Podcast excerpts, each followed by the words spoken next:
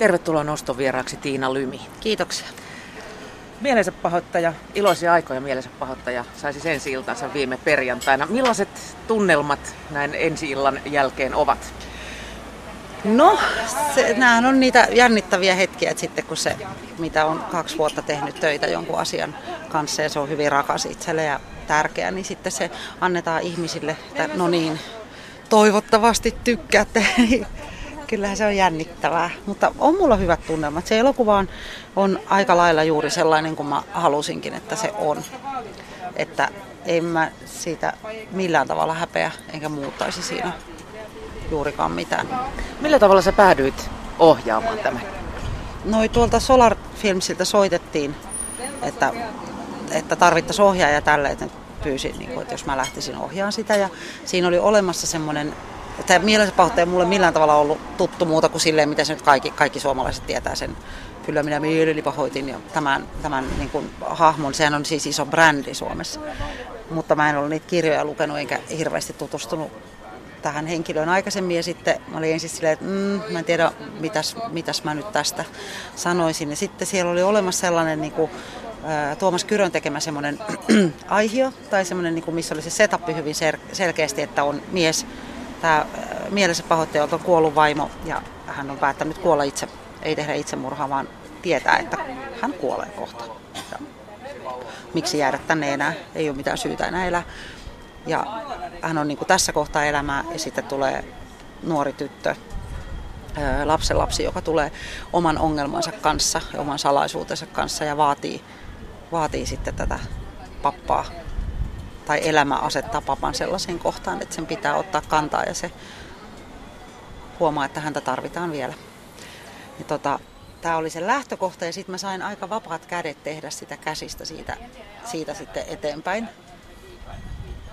Ja sen takia sitten mä ajattelin, että tässä on aika, aika isosti sellainen aihe, mikä on mulle tuttu ja tärkeä, mitä mä haluan käsitellä ja mistä mä koen, että mulla on annettavaa siihen aiheeseen liittyen yksinhuoltajuuteen ja liittyen niin kuin epätyypilliseen perhekokoonpanoon, joka on itse asiassa nykyään tyypillisempi, että, että ydinperhehän on niin kuin, mm, puolet pareista eroa että, että aika moni ihminen ja aika moni lapsi elää siinä todellisuudessa, että vanhemmat eivät ole naimisissa. Niin, tota, niin kuin sen asian käsitteleminen, että miten, minkälainen se perheen muoto voi olla ja mikä voi olla niin kuin se, ää, se arvo siinä, että ihmiset tukee toisia sitoutuu. Vaikka ne ei välttämättä ole juuri se lapsen äiti ja isä, jotka sitoutuu siihen tai, tai on sen lapsen arjessa mukana. Niin tota, se on mulle kauhean tärkeä aihe. Ja sitten kun mä havaitsin, että tässä on mahdollista käsitellä sitä ja sain kirjoittaa sitä käsistä aika vapaasti sitten siitä lähtötilanteesta eteenpäin, niin mä innostuin itse asiassa tosi paljon ja halusin tehdä sen elokuvan. Viime viikolla sattumoisin tuli televisiosta tuo mielensä pahoittaja, se ensimmäinen elokuva. Satuin sitten katsomaan se ja, ja sain niin kuin hyvän vertailukohdan. Toki mä sen aikaisemmin nähnyt joskus, mutta, mutta en muistanut ihan tarkkaan. Niin rupesin vähän vertailemaan näitä niin kuin sävyjä, mitä, mitä näissä leffoissa on. Niin mun mielestä tämä kakkonen on jollain tavalla, siinä uidaan vähän syvemmissä vesissä. Käsitellään ehkä vähän isompia teemoja. Se on tosi erilainen. Ei tarvitse nähdä sitä ykköstä voidakseen katsoa tämän, eikä tarvitse katsoa tätä voidakseen katsoa ykkösen, eikä tarvi olla lukenut yhtään niitä mielensä kirjoja voidakseen katsoa tämän elokuvan. Mä en itse asiassa lähtenyt edes tekemään mielensä pahoittaja elokuvaa, vaan mä lähdin tekemään tätä tarinaa, jossa, jossa toisena päähenkilönä on tämä, tämä viehättävä herra, jolla on karvahattu. Niin ei se, se niinku, mä, mua on niinku häkellyttänyt se, miten paljon jossain kritiikeissä käytetään palstatilaa siihen niin kuin vertailemiseen. Se on Domen elokuva, tämä on mun elokuva ja mä en niin kuin sitä oikein, en halua yhtään lähteä mukaan siihen. Hmm. Tässä elokuvassa oli myös ihan eri casting kuin siinä, siinä ensimmäisessä ja, ja tuota, Antti Litjan mielensä pahoittaja oli muuttunut Heikki Kinnuseksi. Ähm, kuinka selvä päätös sulla oli, että Heikki Kinnunen on mielensä pahoittaja? No siis Antti Litjahan ei olisi sitä roolia enää voinut tehdäkään, ikävä kyllä. Mikä on tietenkin surullinen asia, mutta sit, sitten kun tämä, tämä asia oli selkeä asia, niin sitten se oli Heikki. se oli sekä tuotantoyhtiön että mun mielestä sille, että on yksi vaihtoehto ja se on Kinnunen. Ja onneksi hän sanoi heti, että joo, kivaa, sehän voisi mulle sopiakin. Entä sitten tämä muu casting? Mä huomasin lopputeksteistä elokuvassa, että sä osa, olit hoitanut sen koko castingin roolien valitsemisen. No se oli niin aika selkeä. Tää on, mä kirjoitin aika lailla suoraan niille näyttelijöille niin sitä tekstiä. Tai Lehtola Juhan kanssa siis tehtiin se, se eka versio siitä ja sitten sen jälkeen palloteltiin sitä käsikirjoitusta Kyron kanssa edestakaisin minun ja hänen välillä. Ja kyllä se oli niin kuin mulle aika selkeä homma, että nämä, nämä ja nämä näyttelijät sit pystyy myös sille kirjoittamaan sitä suoraan siihen, että se on helpompaa. Millä tavalla sun yhteistyö Tuomas Kyrön kanssa sujui? Ihan hyvin sujui, ei mitään ongelmaa. Kuinka uskollinen sun ohjaajana pitää olla sille itse kirjalle tai tarinalle? En, mä tein vaan tätä elokuvaa. Mä en, en niitä muita asioita miettinyt. Se tarina on tämän elokuvan tarina mulle. Suuri yleisö tietää sut ehkä paremmin itse näyttelijänä kuin ohjaajana. Miten sä vertaisit näitä kahta duunia keskenään? No nehän on aivan eri duunit. Täysin eri duunit. Että tota, saman saman niin kuin laatikon sisällä, mutta ihan eri, eri homma. Että ohjaajan, se, se mikä siinä ohjaajuudessa ja, ja varsinkin silloin, kun mulle selkeästi sopii parhaiten semmoinen, että mä tein itse käsikirjoituksen, jolloin mä tota, siinä kirjoittaessani jo kertaalleen näyttelen sen päässäni ja ohjaan sen päässäni kertaalleen, että miettii niitä kuvia ja niitä ratkaisuja jo silloin, silloin siinä kirjoittaessa, että miten tämä tullaan tekemään, miten mä haluan tämän tehdä.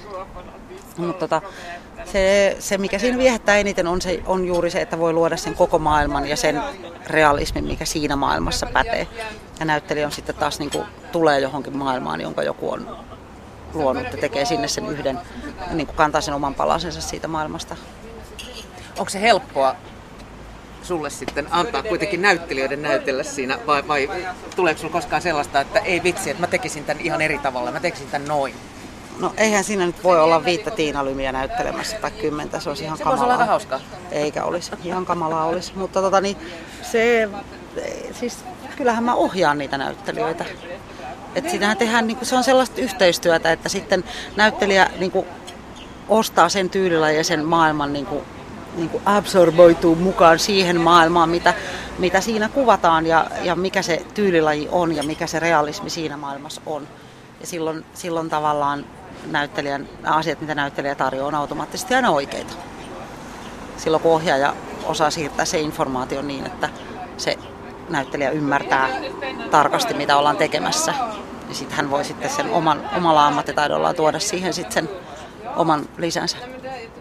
Tuleeko sulla koskaan ohjaajana semmoista fiilistä, että mä olisin tehnyt tämän eri tavalla? Tai sille, että on vaikea pitää suu kiinni? Että... Ei mun tarvi pitää suuta kiinni, kun mä oon, on just se ohjaaja, kun mä kannan sen vastuun, niiden asioiden pitää olla sillä tavalla, kun mä näen, että ne on oikein tehtynä sen elokuvan ää, tarkoitusperiin nähden. Ää, usein tulee sellaisia tilanteita, että näyttelijä voi tehdä jotain sellaista, mistä on enemmänkin toisinpäin, että jaa, mahtavaa, ei tullut mieleenkään, että se voi tehdä noinkin. Mitä sä kuvailisit tätä iloisia aikoja mielensä pahoittaja ohjaustyön? Tämä oli silleen kauhean niin kuin kirkas ja selkeä ja varma alusta loppuun asti. Sekä niin kuin koko, koko niin kuin se ennakkosuunnittelu, käsikirjoituksen tekeminen, ennakkosuunnittelutyö, kuvausjakso ja post-production, niin kaikki oli silleen, mä sain tehdä, mistä kiitän suunnattomasti tuotantoyhtiöt, mä sain tehdä niin kuin rauhassa sen työn ilman, että siihen puututtiin, että se luottamuslause oli sillä tavalla täydellinen niin kuin Markus Selinin ja Jukka Helteen taholta, että he, he antoi mun niin kuin puuhastella rauhassa, jolloin, jolloin siihen tulee semmoinen, semmoinen niin rauha siihen työhön. Ja sitten se visio, kun se, se on se ohjaajan tärkein tehtävä, että sillä pitää olla visio, minkälaista elokuvaa se on tekemässä. Niin sitten, sitten kun sen saa niin kuin rauhassa toteuttaa, niin, niin se on hyvä tilanne viime aikoina, kun on Suomen elokuvan tekijöiden, etenkin naispuolisten kanssa keskustellut, niin esiin on noussut se, että yli 40 naisten on vaikea saada rooleja. Mitä mieltä sä olet tästä? Onko? En mä kyllä. E, no, joo, varmaan se on niinku kyse siitä, että kenen tarinoita ylipäänsä kerrotaan, että, että aika usein kerrotaan miesten tarinoita. Mutta tulee naistekijöitä koko ajan lisää, jotka sitten olisi ihanaa, että pääsisi semmoisen ilman, että, että voi sanoa vain tekijöitä ilmasta epiteettiä sitä naisetuliitettä siinä, mutta mutta tota, mm, niin, tuskin sinäkään genitaaleilla ohjaat. Mitä mieltä sä ylipäätänsä oot siitä, että No siis miehet? kyllä siitä varmaan on, on, on, on nyt tulee pitkä vastaus, mutta et, et se, se, mikään asia ei ole ensinnäkään kategorisesti noin tai noin. Mutta totta kai niin kuin, joskus katsoo asioita e- eri tavalla, tai sama mitä miituu-keskustelu tai joku, mitä on itse käynyt keskusteluja niin kuin miespuolisten kollegoiden kanssa, niin paljon on varmaan myös kyse siitä, että ei, ei ole niin kuin pahuuttaan tehtyjä asioita, vaan on, on, on totuttu tekemään näin aina. Eikä tullut mieleen, että miltä se tuntuu siitä vieressä seisovalta nais, naiskollegasta, miltä se tuntuu. Että tota, se ei ole tullut mieleen ja sitten fiksuimmat ajattelee, että aa okei, okei, että sä koet tämän näin, selvä, nyt vaihdetaan styliin. Sehän on vaan niin kuitenkin pieni korjausliike, minkä voi tehdä. Niin sama koskee ehkä sitten tätä, että ei ole tullut mieleen kertoa niitä, että siinä on jotain, joitakin asioita varmaan niin kuin nainen katsoo eri tavalla tai, tai kokee eri tavalla joitain tilanteita tai jotkut erilaiset asiat on, on tärkeitä, niin mä uskon, että koko ajan tulee lisää ja lisää tarinoita, missä, missä se kerrotaan sitten, että päähenkilö voi olla keski-ikäinen nainen.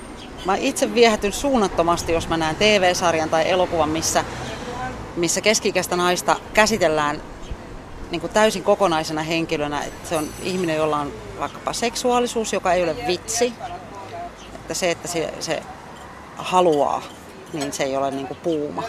Vaan että ei, jokainen tietää, joka on keski-ikäinen, ihan samaahan se seksuaalisuus on, ei se mihinkään katoa, tai vihan tunne, tai, tai suru, tai tuska, tai ilo, tai joku.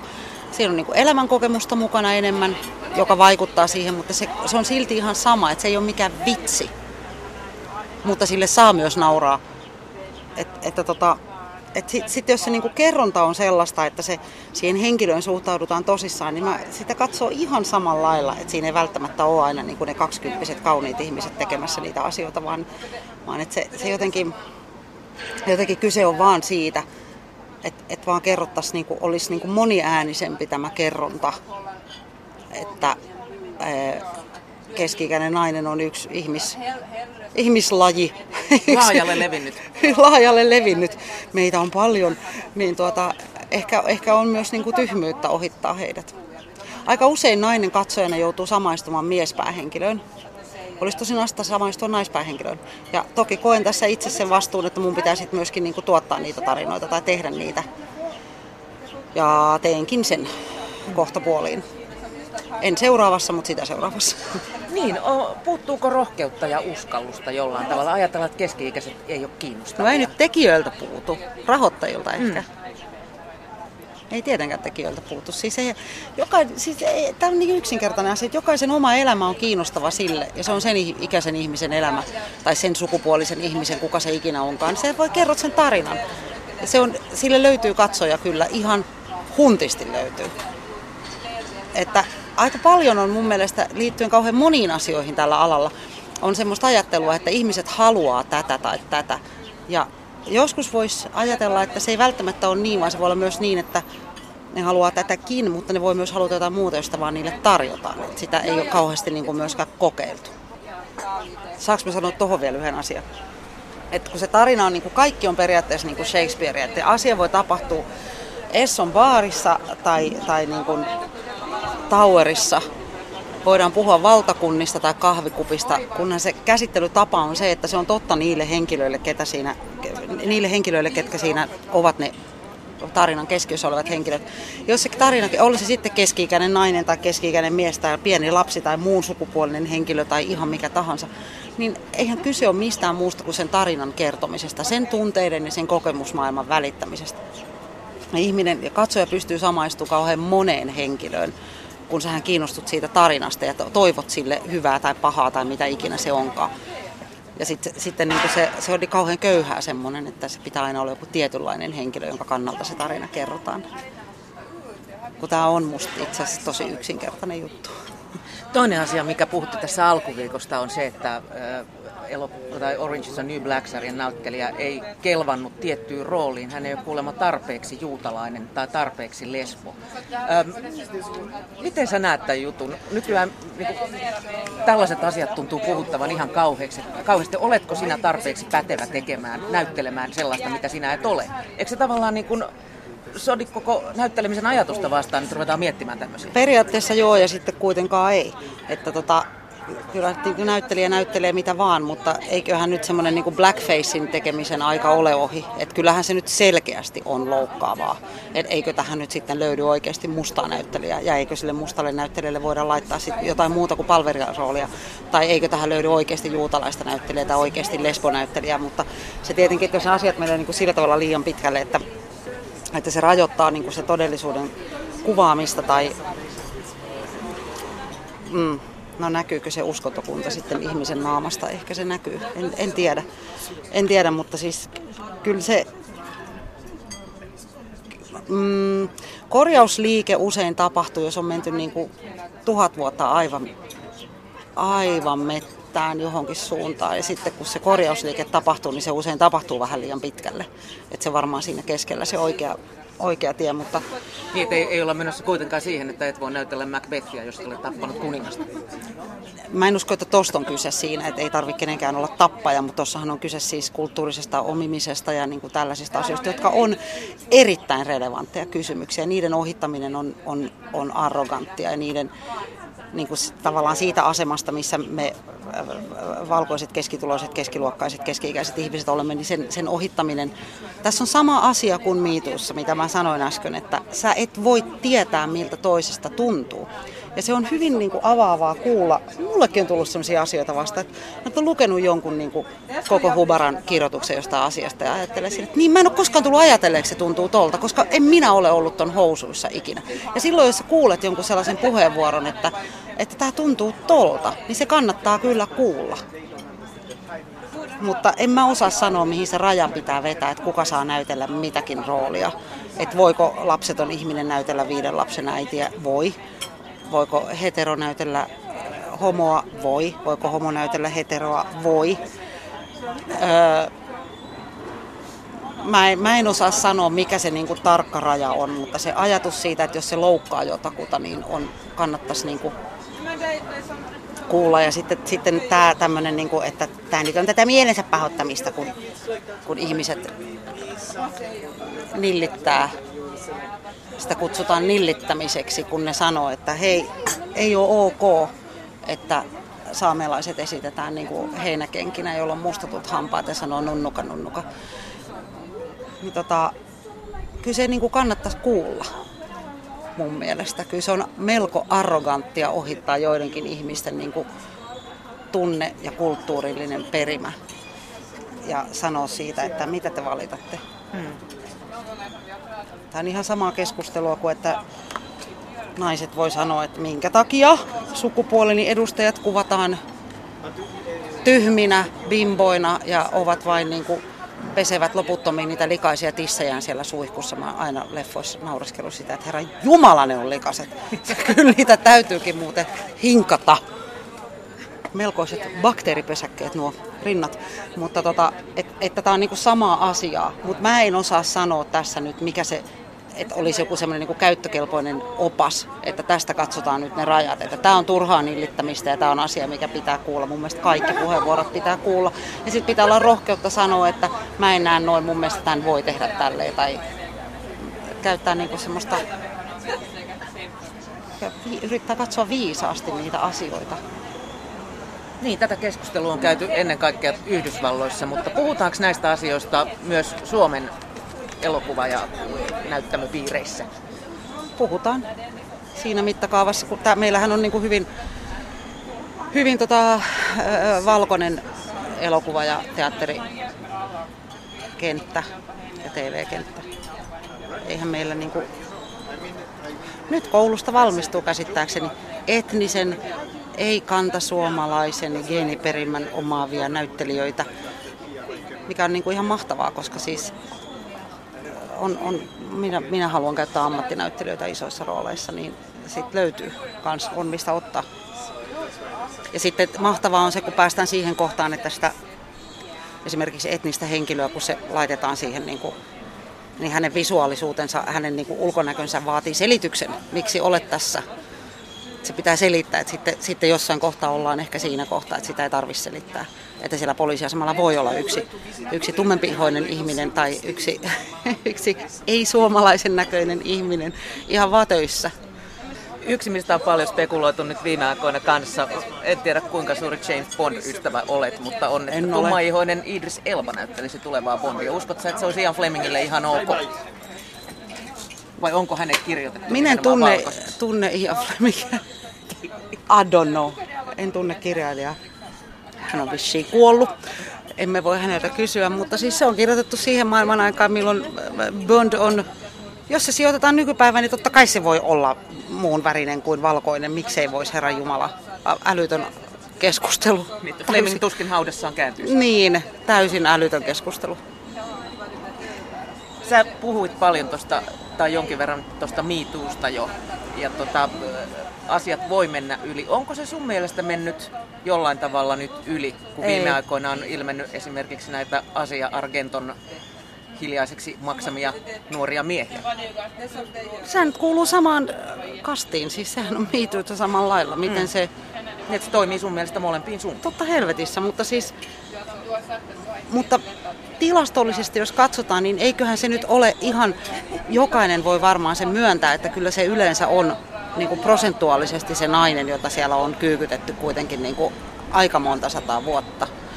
Että tota, mikä siinä on niin hirveetä, jos, jos se viesti loppujen lopuksi on niinkin yksinkertainen, että please lopettakaa toi. Mä en tykkää tosta, mä en tykkää, että mua pienennetään, mä en tykkää, että mua ei kuulla palavereissa, mä en tykkää, että mitä ikinä ihmisillä onkin. Älkää koskeko mun tisseihin, jos, mä en ole, jos, me ei olla, jos meillä ei ole kahdenvälistä sopimusta siitä, että näin voidaan tehdä. Älkää uhkailko mua roolien menettämisellä, jos mä en suostu johonkin tai mitä, mi, mitä näitä keissejä on ollut. Mitä siinä on niin kuin sietämätöntä? Tuleeko siitä jollekin joku sellainen paniikki, että ei, ei, nytkö, nytkö meidän pitää lopettaa sikailu? Että pidetään kiinni näistä oikeuksista, että näin on tehty niin kuin Panu Rajalan kirjoituksessa, että tämä oli ajan henki, joo, ja se oli väärin, niin eikö voida nyt porukalla sanoa, että lopetetaan tämä homma? Tämä ei ole, ei ole varmaan ok. Tässä on myös noussut elokuva-alalla melkoisia kohuja viime aikana esimerkiksi Aku Louhimiestä, hänen metodeistaan. On myös kaiveltu asioita tuolta 25-30 vuoden takaa. Millä mielellä sä oot sitä keskustelua seurannut? Hyvä, että sitä käydään. Mä oon iloinen siitä keskustelusta, erittäin iloinen. Sitten tota, mä nyt on ylipäänsä aina sillä, sillä mentaliteetillä liikkeellä, että on, on tosi hyvä pitäytyä faktoissa aina molemmin puolin joka asiassa. Ja, ja pysyä niin asiallisena kuin kykenee minkä tahansa asian tiimoilta. Mutta tota, mä oon todella iloinen, että jotkut asiat muuttuu. Ja nostan näkymätöntä hattuani niille ihmisille, jotka avas suunsa ja otti vastaan sen niin kuin järjettömän, tolkuttoman vihapuheen ryöpyn, mitä tuolla niin kuin nettimouhoojat. Et mua on häkellyttänyt siinä keskustelussa se niin kuin suunnaton naisviha, mitä tässä maassa ilmeisesti eksisteeraa. Et, et se on aivan, aivan kauheata, mitä ihmiset on kirjoittanut. Ja nämä gimmat, niin kuin, että ne uskaltaa omalla naamallaan mennä. Mikä muu motiivi heillä voisi olla siihen kuin se, että, että jotkut asiat muuttuisi ja jotkut asiat, mitkä ei ole ok, loppuisi. Siihen ei voi olla mitään muuta motiivia kuin toive siitä, että ne asiat, asiat korjaantuisi. Mitään hyvää he eivät itselleen tästä varmastikaan saaneet. Joutuvat ottamaan vastaan melkoisen ryöpytyksen kuitenkin. Onko kehitystä sun mielestä tapahtunut? Kyllä varmasti tapahtuu, mä haluan ainakin uskoa. Niin ainakin se aiheuttaa sellaisen, että että jokainen joutuu käymään mielessään läpi tällä alalla työskentelevä ihminen. Koskisi myös muita aloja, jos keskustelu laajentuisi muille aloille. Joutuisi käymään mielessään läpi sen, että hetkinen, juuri sen ajatuksen, että miltäköhän siitä sihteeriköstä itse asiassa tuntui, kun mä sanoin sille, viittasin sen ulkonäköön jossain keskustelussa tai, tai kysyin siltä, että oletko naimisissa tai vihjailin jostakin asiasta, niin olikohan se kuitenkaan ok. Niin mä uskon, että se ikävää, että se menee sen niin julkisuuspelotteen kautta, mutta menkö sitten vaikka sitä kautta, että jos joutuu, joutuu niin kuin miettimään, no niin kaikkien on hyvä korjata asenteita, kaikkien on hyvä käydä läpi, että onko mulla korjattavaa siinä, miten mä, miten mä suhtaudun mun kollegoihin ja mun työkavereihin. Puhutaan kuitenkin taidealasta, elokuva-alasta. Pitäisikö siinä olla jotkut ihan selkeät pelisäännöt sitten, vai voiko siinä ottaa sun mielestä enemmän vapauksia tällaisten asioiden suhteen? Kyllä nyt jokainen ajatteleva ihminen ne rajat tietää sisimmässään. Olisi hyvä kuunnella niitä. Taiteen tekeminen ei, mikään ei oikeuta toisen ihmisen kyykyttämistä ja nöyryyttämistä kaikki on siellä töissä ja niihin pitää suhtautua kunnioittavasti niin kuin toisiin ammattilaisiin. Se ei tarkoita sitä, että ei voisi vaatia tai tehdä rajuja ja rankkojakin juttuja, mutta se tapa, millä se tehdään, on se, on se niin kuin issue siinä, että, että tota, eihän tämä nyt ole niin kuin edes niin kuin spekulaation asia mun mielestä. Musta on aivan selkeä asia. Suhtaudu kunnioittavasti muihin ihmisiin Piste. Mm. Et siinä ei voi vetää taiteellisia vapauksia. Tämä nyt on minun tapani tehdä tätä. Joo, ei voi. Millainen Tiina sä itse olet ohjaajana? Kuinka ankara ja vaativa? Mä oon tarkka. Pyrin olemaan lempeä, mutta voin olla suora. Öö, mutta siis, että kyllä mun kanssa on turvassa. Sitten se on myös esimiestehtävä ja se esimiehityön liittyy tiettyjä velvollisuuksia, tiettyjä, tiettyjä asioita, jotka täytyy ottaa huomioon. Jokaisella ihmisellä pitää olla niin kuin edellytykset, sellaiset työedellytykset, että se voi tehdä työnsä hyvin. Ja yksi niistä edellytyksistä on se, että kenenkään ei tarvitse pelätä tulevansa häväistyksi tai, tai nöyryytetyksi työpaikalla. Ihan hirveän yksinkertainen asia. Iloisia aikoja mielessä pahoittaja tuli siis ensi iltaan viime perjantaina mikä on se viesti, mitä sä sillä halusit sanoa? No, toi, toi on paras kysymys, mitä voi kysyä. No kyllä se on, jo, kyllä se on sillä tavalla niin kuin naivia yksinkertainen viesti. Tämä elokuvahan on niin kuin, niin kuin aika niin kuin syntymä, kuolema, suhde omiin vanhempiin on elokuvan niin kuin keskeistä niin kuin sitä kovaa ydintä. Tota, ne on aika isoja teemoja. Ne on hyvin isoja teemoja ja niihin niin kuin, um, koskettaa ihan jo kaikista ihmistä maailmassa. Niin ei, ei niitä kannata niin pelleillä vasurilla, että ne on sitten kuitenkin tosissaan olemisen paikka, vaikka niitä katsoisi koomisessakin valossa.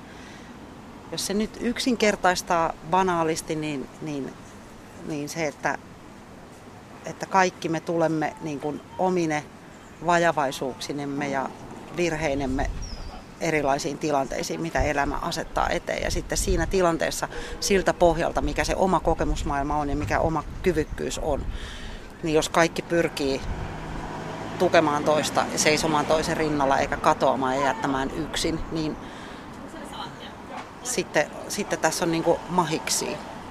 Sitten kaikki selviää hengissä ja, ja mahdollisimman pienin vaurioin. Että jos on, jos on niin kuin eri tavalla nilkuttavia ihmisiä, niin kun ne ottaa toisistaan tukea, niin se kävely on tasaisempaa. Kiitos kun pääsit nostovieraaksi Tiina Lymi. Kiitoksia.